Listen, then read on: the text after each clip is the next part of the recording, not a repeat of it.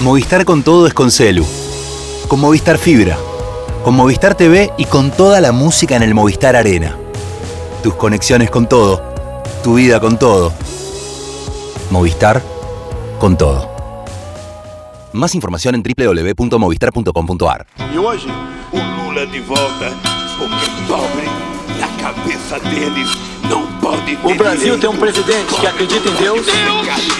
Não responde o grito vazio. Quem é o grito vazio? Não pode comer carne de primeira. E hoje, é aquela oração que acredita em Deus. Pobre não pode comer carne de primeira. E hoje, valoriza a família. É a pessoa achar que Deus quer isso. Corrupção. Respeita a Constituição. Que uma pessoa.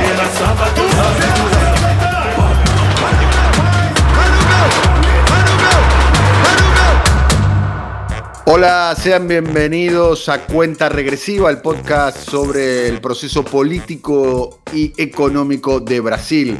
Este es el episodio número 41 de la tercera temporada. Mi nombre es Daniel Carlos Tonietti, estoy aquí en la ciudad de Buenos Aires, Argentina, y me acompaña episodio a episodio Darío Piñotti desde Brasilia, el Planalto, desde Brasil. Amigo y compañero, Darío, ¿cómo le va? Amigo Daniel, bienvenido. Digo lo de bienvenido porque supe de tu estancia en México y de la interesante entrevista con el más que interesante presidente Andrés Manuel López Obrador. Bueno, pero bueno, dejemos el rojo y blanco mexicano y verde y vayamos al verde amarillo brasileño. Muy bien, va a haber una pequeña mención al, al encuentro con eh, Andrés Manuel López Obrador. También estuve en Ecuador siguiendo el proceso electoral en ese país.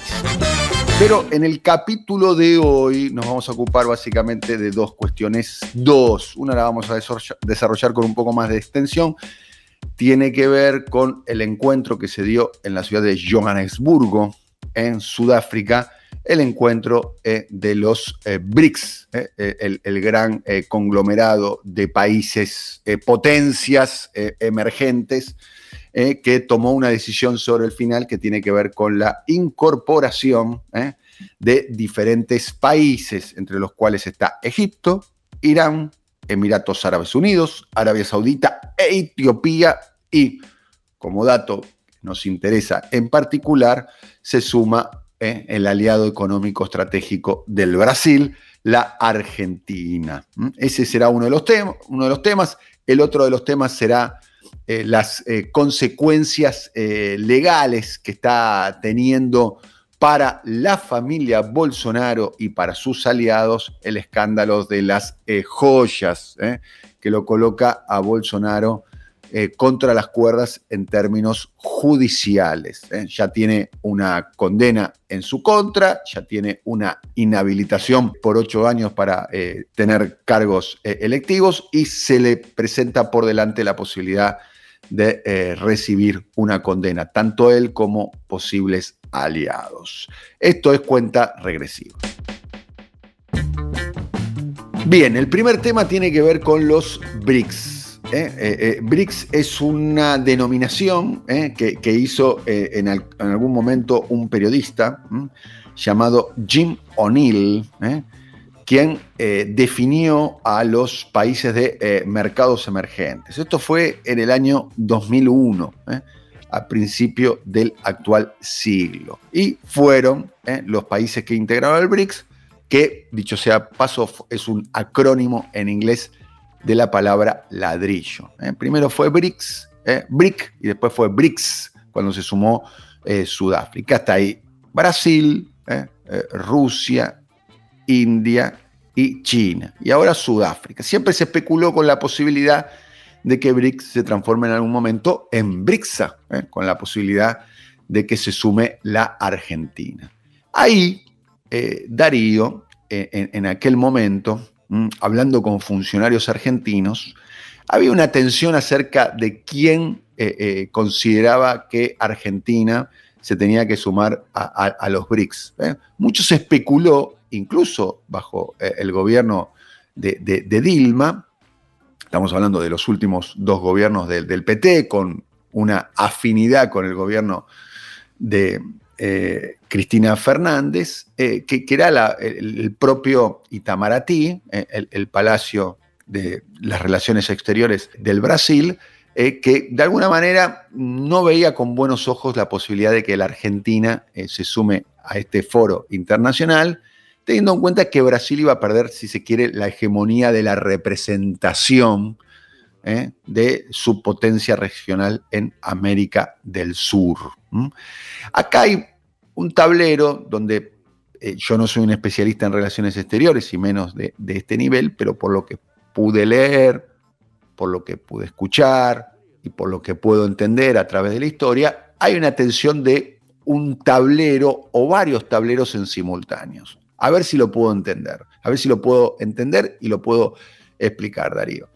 Está claro que Brasil, eh, que se siente a sí mismo como una potencia, o potencialmente como una potencia, si vale la redundancia, pero lo es en términos regionales, imagina su, a, un reordenamiento de los foros internacionales, especialmente de Naciones Unidas, donde está reclamando desde hace tiempo, casi como una política de Estado de Itamaraty, un asiento en el Consejo de Seguridad de Naciones Unidas. Algo que está impulsando también otros países del BRICS, en particular China. Y en particular con menos énfasis, con menos énfasis, o por lo menos me, con menos énfasis desde antes de la guerra eh, con, contra Ucrania, también lo estaba haciendo Rusia. ¿Qué es lo que quería eh, Brasil? Un lugar en el asiento del de, eh, Consejo de Seguridad de eh, Naciones Unidas.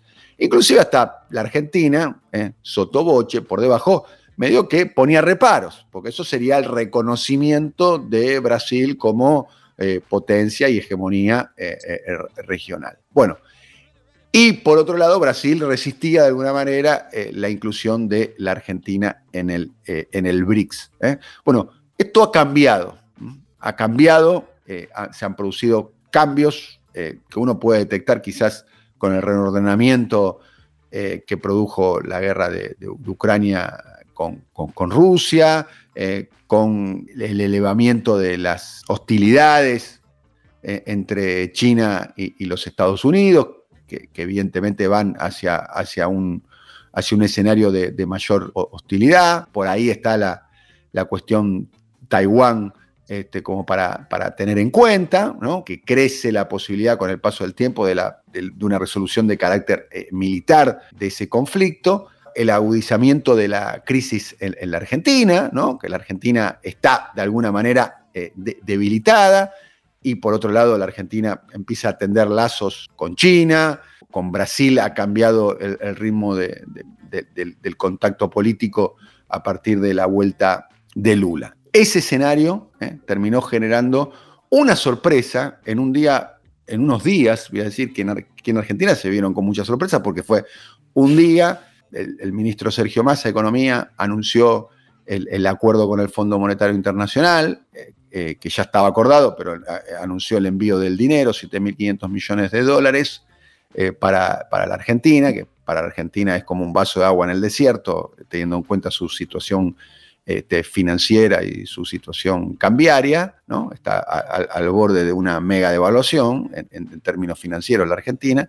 y al otro día. Casi como un paso de comedia, sorpresivamente, esto te digo, quiero decir, sorpresivamente para mí, Darío, te cuento un detalle. Eh, yo venía casualmente de, de Quito a Buenos Aires y, antes de, subirme al avión me, me, me, bajé varios podcasts este, eh, de, Brasil, bueno, eh, Café da Mañana de Folia de San Pablo, que lo escucho regularmente, y otros, y muchos hacían referencia a este, el, el, el, el BRICS y contaban la, interna de la resistencia que había al ingreso de nuevos países. Resistencia que estaba encabezada fundamentalmente por el anfitrión de la cumbre, que es Sudáfrica.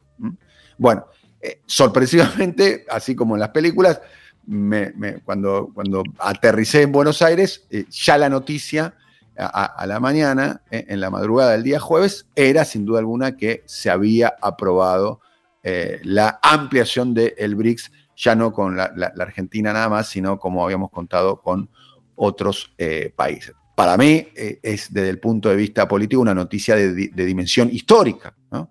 ¿Eh? porque lo que se llama los países emergentes, potencias de, de- de- del hemisferio sur, ¿no? el diálogo sur-sur, planteándose, este, si se quiere, como una contrahegemonía a lo que se plantea entre el diálogo eh, del hemisferio norte, fundamentalmente Estados Unidos, lo que representa en términos militares la OTAN y lo que, representa en términos de foro internacional el eh, G7. ¿eh? Estamos hablando de, una potencialidad enorme. Bueno, ahí la Argentina tiene algo importante para aportar, entre otras cuestiones. Es un país eh, de los más importantes en términos de territorio del planeta, subpoblado por la cantidad de, territorio que, tiene y con gran proveedor de eh, materias primas, en general, potencialmente además gran proveedor de materias primas, como pueden ser los, minerales, pero es uno de los principales proveedores eh, por caso de proteína animal y proteína de origen vegetal, lo cual es un elemento absolutamente determinante para países muy poblados como el caso de China y como el caso de la India, para dar solamente un ejemplo. Después la potencialidad que tiene la Argentina eh, como exportador neto de energía, tanto de petróleo como eh, de gas eh, natural licuado, solamente para dar dos elementos, además de los metales o los minerales, como puede llegar a ser el litio. Esa puede ser el interés, de alguna manera, de la incorporación de la Argentina a un foro como el de el BRICS. Darío. Sorprendió de verdad, Daniel, como decía vos, que se hayan sumado seis países al BRICS. Ahora ya, ya se habla del BRICS Plus, la próxima cumbre, y este es un dato delicadísimo, sensibilísimo, será el año que viene en Rusia. Y por cierto, aquí esa discusión sobre si habría o no de impulsarse el ingreso de Argentina era parte de internas o de cabildeos que iban del Palacio del Planalto al Palacio Itamaraty, es decir, de la presidencia a la Cancillería, separados por menos de mil metros aquí en el centro de Brasilia. Pero te propongo tratar de ir desconstruyendo, de interpretar, no sé si de entender lo ocurrido eh, en la semana que acaba de concluir en África del Sur, el jueves pasado, desde tres claves. La clave china, una clave petrolera y una clave argentina. Por supuesto, vista desde aquí, desde el Planalto Central en Brasilia. ¿Por qué la clave china? Lula está cumpliendo apenas poco más de medio año del gobierno, de los cuales pasó cinco días cerca o próximo del presidente chino Xi Jinping. Por primera vez a comienzos de año, cuando hizo una gira, una gira de tres días por Pekín y Shanghái, cuando demostró el peso que tiene China para la política externa brasileña. Pocos días antes de desembarcar en China, Lula había estado menos de 24 horas en Washington cuando tuvo una reunión de menos de dos horas con Joe Biden. Por supuesto, importantísimo que el presidente norteamericano haya recibido al brasileño, importantísimo que el poder institucional de Estados Unidos, eh, el poder que representa institucionalmente el imperio, haya tenido esa concesión hacia Lula, pero comparados los tres días en Shanghái con los menos, menos de 120 minutos con Biden, la diferencia es elocuente. Pero esos días en Shanghái hay que sumarle estos en Johannesburgo. Es decir, la política externa brasileña, tal vez el capítulo mejor diseñado y más previsible de este gobierno de Lula que comenzó con un intento de golpe de Estado siete días apenas después de haber llegado al Palacio del Planalto, indica cuál es el guion de este gobierno. La aproximación con China y pujar hacia un orden, como lo dijo reiteradamente ahora en Johannesburgo, Lula, por un orden multipolar que indudablemente en esta cumbre, en la decimoquinta cumbre de los BRICS, ha dado un paso posiblemente histórico. Para periodistas, usar el adjetivo histórico es algo desmesurado, somos historiadores del presente, estamos condenados a ello, pero repasando un poco lo que ha sido la historia del tercer mundismo desde la cumbre de Bandung en Indonesia hasta la de Argelia, la primera en los años 50, la segunda en los años 70, hay una disputa de fondo entre los países emergentes, entre los países de lo ahora llamado sur global, contra el imperio hegemonizado por Estados Unidos. La segunda clave, petrolera. ¿m?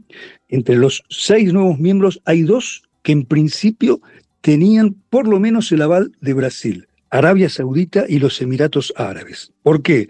Hay muchas respuestas. Una, por lo pronto tentativa, es que Brasil se está convirtiendo en una potencia petrolera y está viviendo las consecuencias de serlo. Por ejemplo, las presiones que no son solamente internas para que no explote petróleo en la Amazonia, donde hay reservas que se estiman extraordinarias. Y estas presiones no vienen precisamente de los países del sur, sino fundamentalmente de Estados Unidos y de intereses europeos.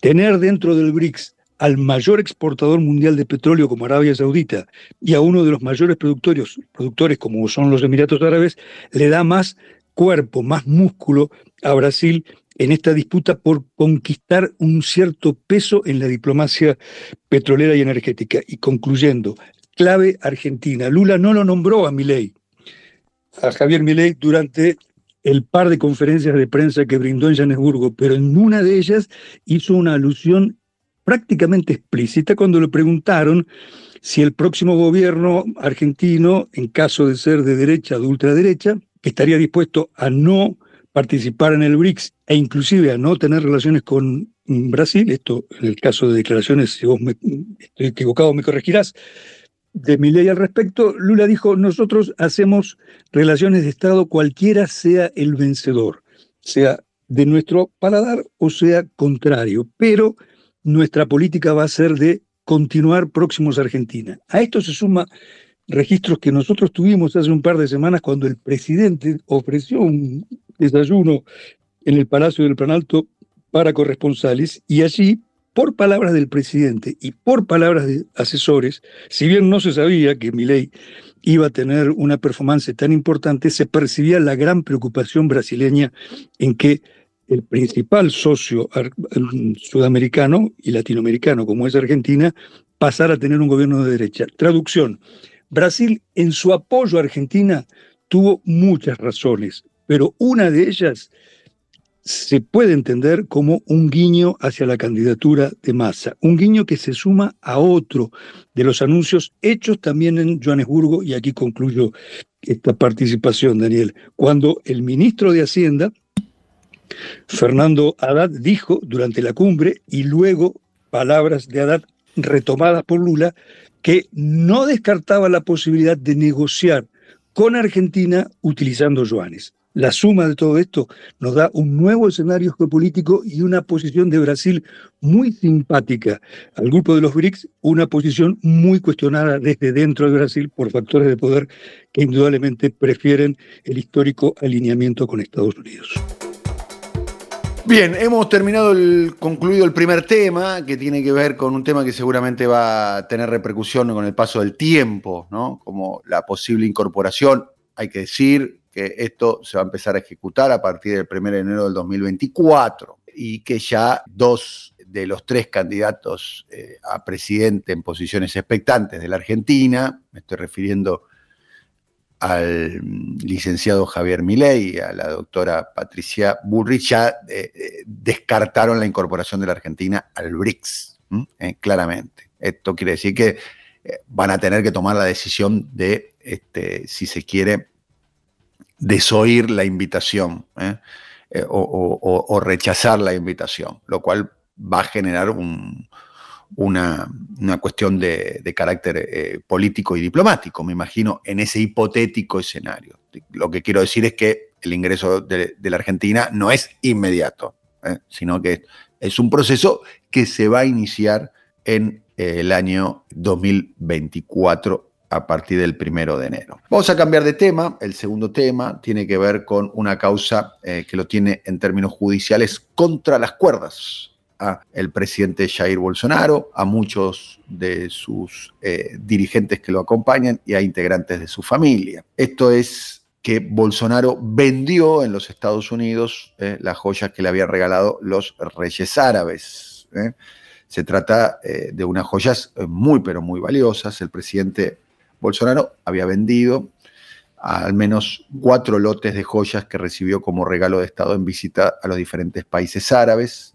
Esto según una investigación este, policial que se está llevando adelante en el Brasil. La investigación está hecha, se hizo pública por el eh, Tribunal Supremo Federal eh, señala que eh, Bolsonaro usó el avión presidencial para sacar del país sin declarar, ahí está la ilegalidad, una cantidad de joyas de alto valor patrimonial que había recibido en virtud de su cargo.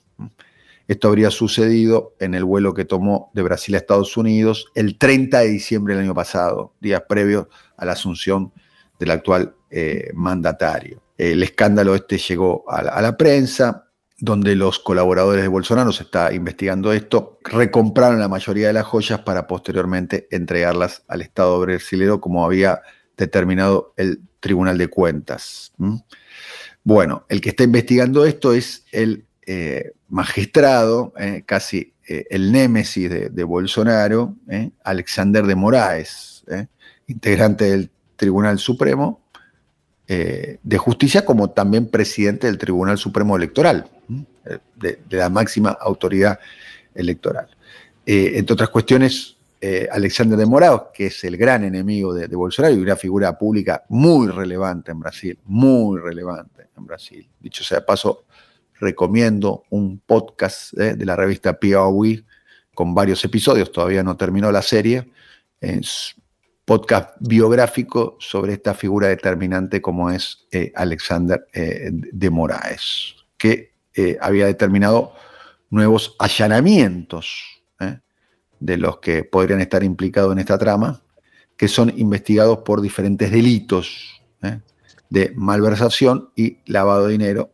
Sin embargo, este, todavía eh, no ordenó ningún registro a, Bolsonaro. Bolsonaro había, como ustedes saben, el 30 de diciembre, todavía siendo presidente, abandonó el Brasil yéndose a los Estados Unidos y había regresado el pasado abril, ¿eh? después de haber permanecido durante exactamente tres eh, meses eh, eh, en, Brasil. Hay que decir también, vale recordar, nosotros nos hemos ocupado, de hecho hemos tenido un contrapunto al respecto con, el compañero Piñotti, la justicia electoral de Brasil decidió inhabilitarlo para presentarse a cargos públicos, esto quiere decir hasta el 2030, o sea, va a poder presentarse recién en dos, en las próximas, en la segunda eh, elección presidencial al declararlo culpable de abuso de poder eh, por diseminar mentiras, eh, según dijo la justicia, y sospechas infundadas sobre el sistema de comicios, sobre el sistema electoral que tiene que ver con la urna electrónica, en, una conversación que hizo entre embajadores de países extranjeros cuando era presidente. Bueno, Darío, hay, mucho para mucha tela para cortar acá. Lo que pareciera ser que se vislumbra es la segunda causa o la segunda condena eh, judicial en su contra de eh, Jair eh, Bolsonaro. Ya las, las, balas pican cada vez más cerca, ¿no? No riman mucho, Daniel, pero las, la familia Bolsonaro tiene alguna sonoridad con la familia Soprano, aquella ministeria norteamericana muy conocida acerca de la historia familiar de un mafioso. ¿Por qué? Porque desde hace por lo menos mes y medio la agenda de Bolsonaro y de su familia, en esto se incluyen sus hijos y su esposa, una fervorosa militante evangélica, y desde hace dos días el menor de sus hijos, un joven de 25 años, están envueltos en delitos comunes.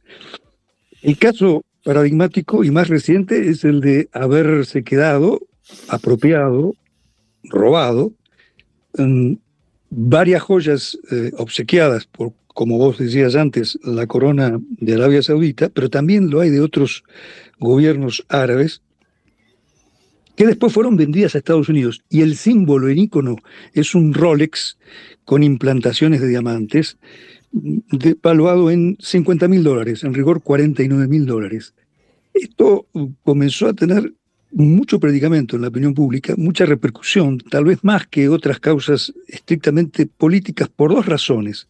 Primero, porque el Rolex se ve, el Rolex se palpa y el Rolex se cotiza. Y segundo, porque fue el propio abogado personal de Bolsonaro quien, enviado por este a Estados Unidos, compró la joya en una casa de exclusividades en, Pensilvania y la trajo para que Bolsonaro pudiera devolverla, es decir, un escándalo sobre el escándalo. Y a esto se suma el otro dato, que no fue Bolsonaro el único de los beneficiados por relojes que algunos consideran, y entre ellos me incluyo, no solamente fueron obsequios para el Estado brasileño, sino obsequios con los cuales tal vez Arabia Saudita intentó más que persuadir, sobornar al gobierno entonces, al gobierno cívico, militar, empresarial. El otro de los Rolex súper caros los recibió el general Augusto Heleno, tal vez el miembro de las Fuerzas Armadas más importante o uno de los más importantes que integró el gabinete de Bolsonaro. Fue nada menos que el jefe de los servicios de inteligencia. Y aquí es donde se encendió la luz roja en el comando del ejército. La última semana fueron de nerviosas diligencias del nuevo jefe del ejército, general Paiva, para que el escándalo surgido de la familia Bolsonaro, de la familia del ex capitán general, no salpique, no enchastre la imagen de los generales. Y este sí que es un dato muy preocupante para ellos, es decir, para las Fuerzas Armadas y para los grupos que junto a Bolsonaro gobernaron, posiblemente robaron, seguramente robaron durante cuatro años e intentaron luego dar el golpe de Estado del 8 de enero. Una situación que a partir de estos íconos, los carísimos relojes Bolsonaro, aúna otra vez al capitán y a los generales en el escándalo. Bien, hemos terminado un nuevo episodio de Cuenta Regresiva eh, con dos temas, tanto los casos eh, judiciales que acosan a Bolsonaro, su familia y su fuerza política, como eh, la cuestión del reposicionamiento internacional de Brasil. Hay que decir que el ingreso de nuevos países al BRIC tiene que ver, entre otras cuestiones, con las presiones que llevó adelante de forma personal durante la cumbre, según trascendió, del próximo, eh, del presidente Luis Ignacio Lula da Silva, que vuelve a ocupar un lugar relevante desde el punto de vista internacional. ¿no? Seis meses después de la asunción, eh, Brasil recuperó su lugar de global player ¿eh? a nivel global. Y vaya si lo haya hecho. Y como telón de fondo, como para ir terminando, y después vamos al epílogo musical cultural, si te parece Darío, eh, los niveles de aceptación del presidente Lula vuelven a estar altos. ¿eh? El nivel de aceptación de Lula, según las últimas encuestas, llega a 60 puntos de aprobación. La aprobación a la figura de Lula. Y niveles muy altos también a la gestión del gobierno que le encabeza. No necesariamente siempre es lo mismo, pero en este caso los niveles de aceptación tanto de la figura de Lula como del gobierno que él encabeza se mantienen altos. O sea, esto quiere decir, Lula empieza a hacer pie. Tengamos en cuenta de dónde viene, ¿no? Estamos hablando de alguien que encabeza una fuerza política que fue, su, gobierno fue destituido, la fuerza política de estamos hablando del gobierno de Dilma, que perdió las elecciones eh, con Bolsonaro en el 18, que perdió su libertad, estuvo 580 días preso, que se tuvo que someter a una un proceso electoral de, dos vueltas para ganarle a Bolsonaro en el año 22, que tiene casi 80 años, ¿eh? Eh, y que sin embargo está gobernando, ocupando el centro de la escena, no solo en su país, sino a nivel mundial, eh, y que tiene niveles de aprobación altos, tantos así que podríamos afirmar que si tiene un interés en el año 26 de ir por la reelección, falta mucho para el 26, pueden pasar un montón de cosas, él tendría la posibilidad, no digo el camino allanado, porque los partidos hay que jugarlos y las elecciones se tienen que dar, pero estamos hablando de una figura que tiene una enorme centralidad. O sea, podemos decir que está al control del proceso que encabeza, Darío. Por cierto, esas mediciones son muy auspiciosas para el presidente como siempre, la contracara de estos datos es que también Bolsonaro sigue teniendo una alta aprobación, pero ya más distante de Lula. Y otro de los datos demoscópicos de los últimos días es una bajada, no diría en picada, pero sí considerable de la aprobación de las Fuerzas Armadas. Bien, nos estamos yendo y nos vamos con algo elegido por el doctor eh, Darío Pignotti. Estamos hablando eh, del artista, ¿eh? se trata de Marcelo de Dos a verdade no rima, que sería la traducción al castellano, la verdad no rima. ¿Por qué eligió esta canción, Piñotti? Antes un pie de página, pudiéramos haber elegido Café Tacuba o Julieta Venegas para celebrar tu entrevista con López Obrador, eh, lo dejamos para otro número. Aquí por, por, aquello de esa rima un poco forzada entre los Bolsonaro y los Soprano, eh, eh, el tema precisamente habla de que no rima con la verdad porque es un país infectado de mentiras. Ciertamente la última semana fue pródiga en las dichas por Bolsonaro. Llegó a decir que él no sabía que el reloj era del Estado, el mismo reloj que se apropió y que llevó escondido en las bodegas del avión presidencial en los Estados Unidos y otras del tipo como su hija, su, perdón, su hija. Por su edad pudiera ser su hija, pero es su esposa, es 30 años menor, la Michelle Bolsonaro, que también dijo que en esto había un mandato del diablo para perjudicar a su, a marido. La cosa es que la ex primera dama y el ex presidente tendrán que ir a declarar la semana entrante, cuando este podcast esté en el aire, a la Policía Federal, por primera vez ella, la Policía Federal, pese a todas sus mentiras. Por eso escogimos esto de que en Brasil la verdad no rima en boca de Marcelo de Dos. Nos estamos yendo, escuchando a Marcelo de Dos, gracias a Alfredo Ábalos. Gracias a Simón Vilarrubia. Gracias a Andy Roth. Será hasta la próxima, amigo y compañero Darío. Amigo Daniel, un gran abrazo, un abrazo a Alfredo y a los demás compañeros. Hasta la próxima. Nos vemos pronto. Bye bye. Cidade maravilhosa que hoje em dia já não dorme em paz. Nostalgia me afeta daqueles que eu já não vejo mais. Já não vejo mais. Cicatrizes no meu corpo não me deixam ser o mesmo. Isso dói demais. Se é mais um protagonizando na calçada pra eles, tanto faz. Pra eles, tanto faz. Quanto você paga pra ficar tranquilo? Atrás do muro do seu condomínio. Não é operação se for homicídio.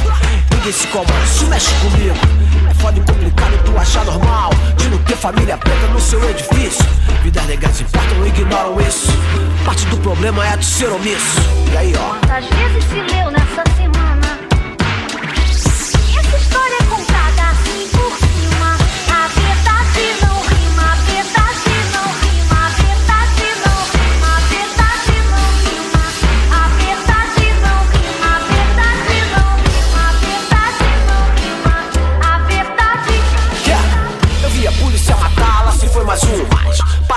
para o seu santo não era um qualquer um. Situação comum, só mais um que some. Pra família dele, ele tinha nome. Tá, histórias que vão, histórias que vêm.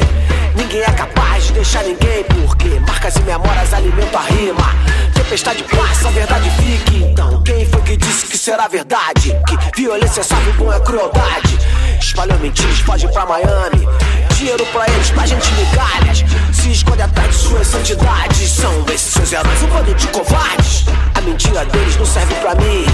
De onde saiu essa gente ruim? Porra! Quantas vezes se leu nessa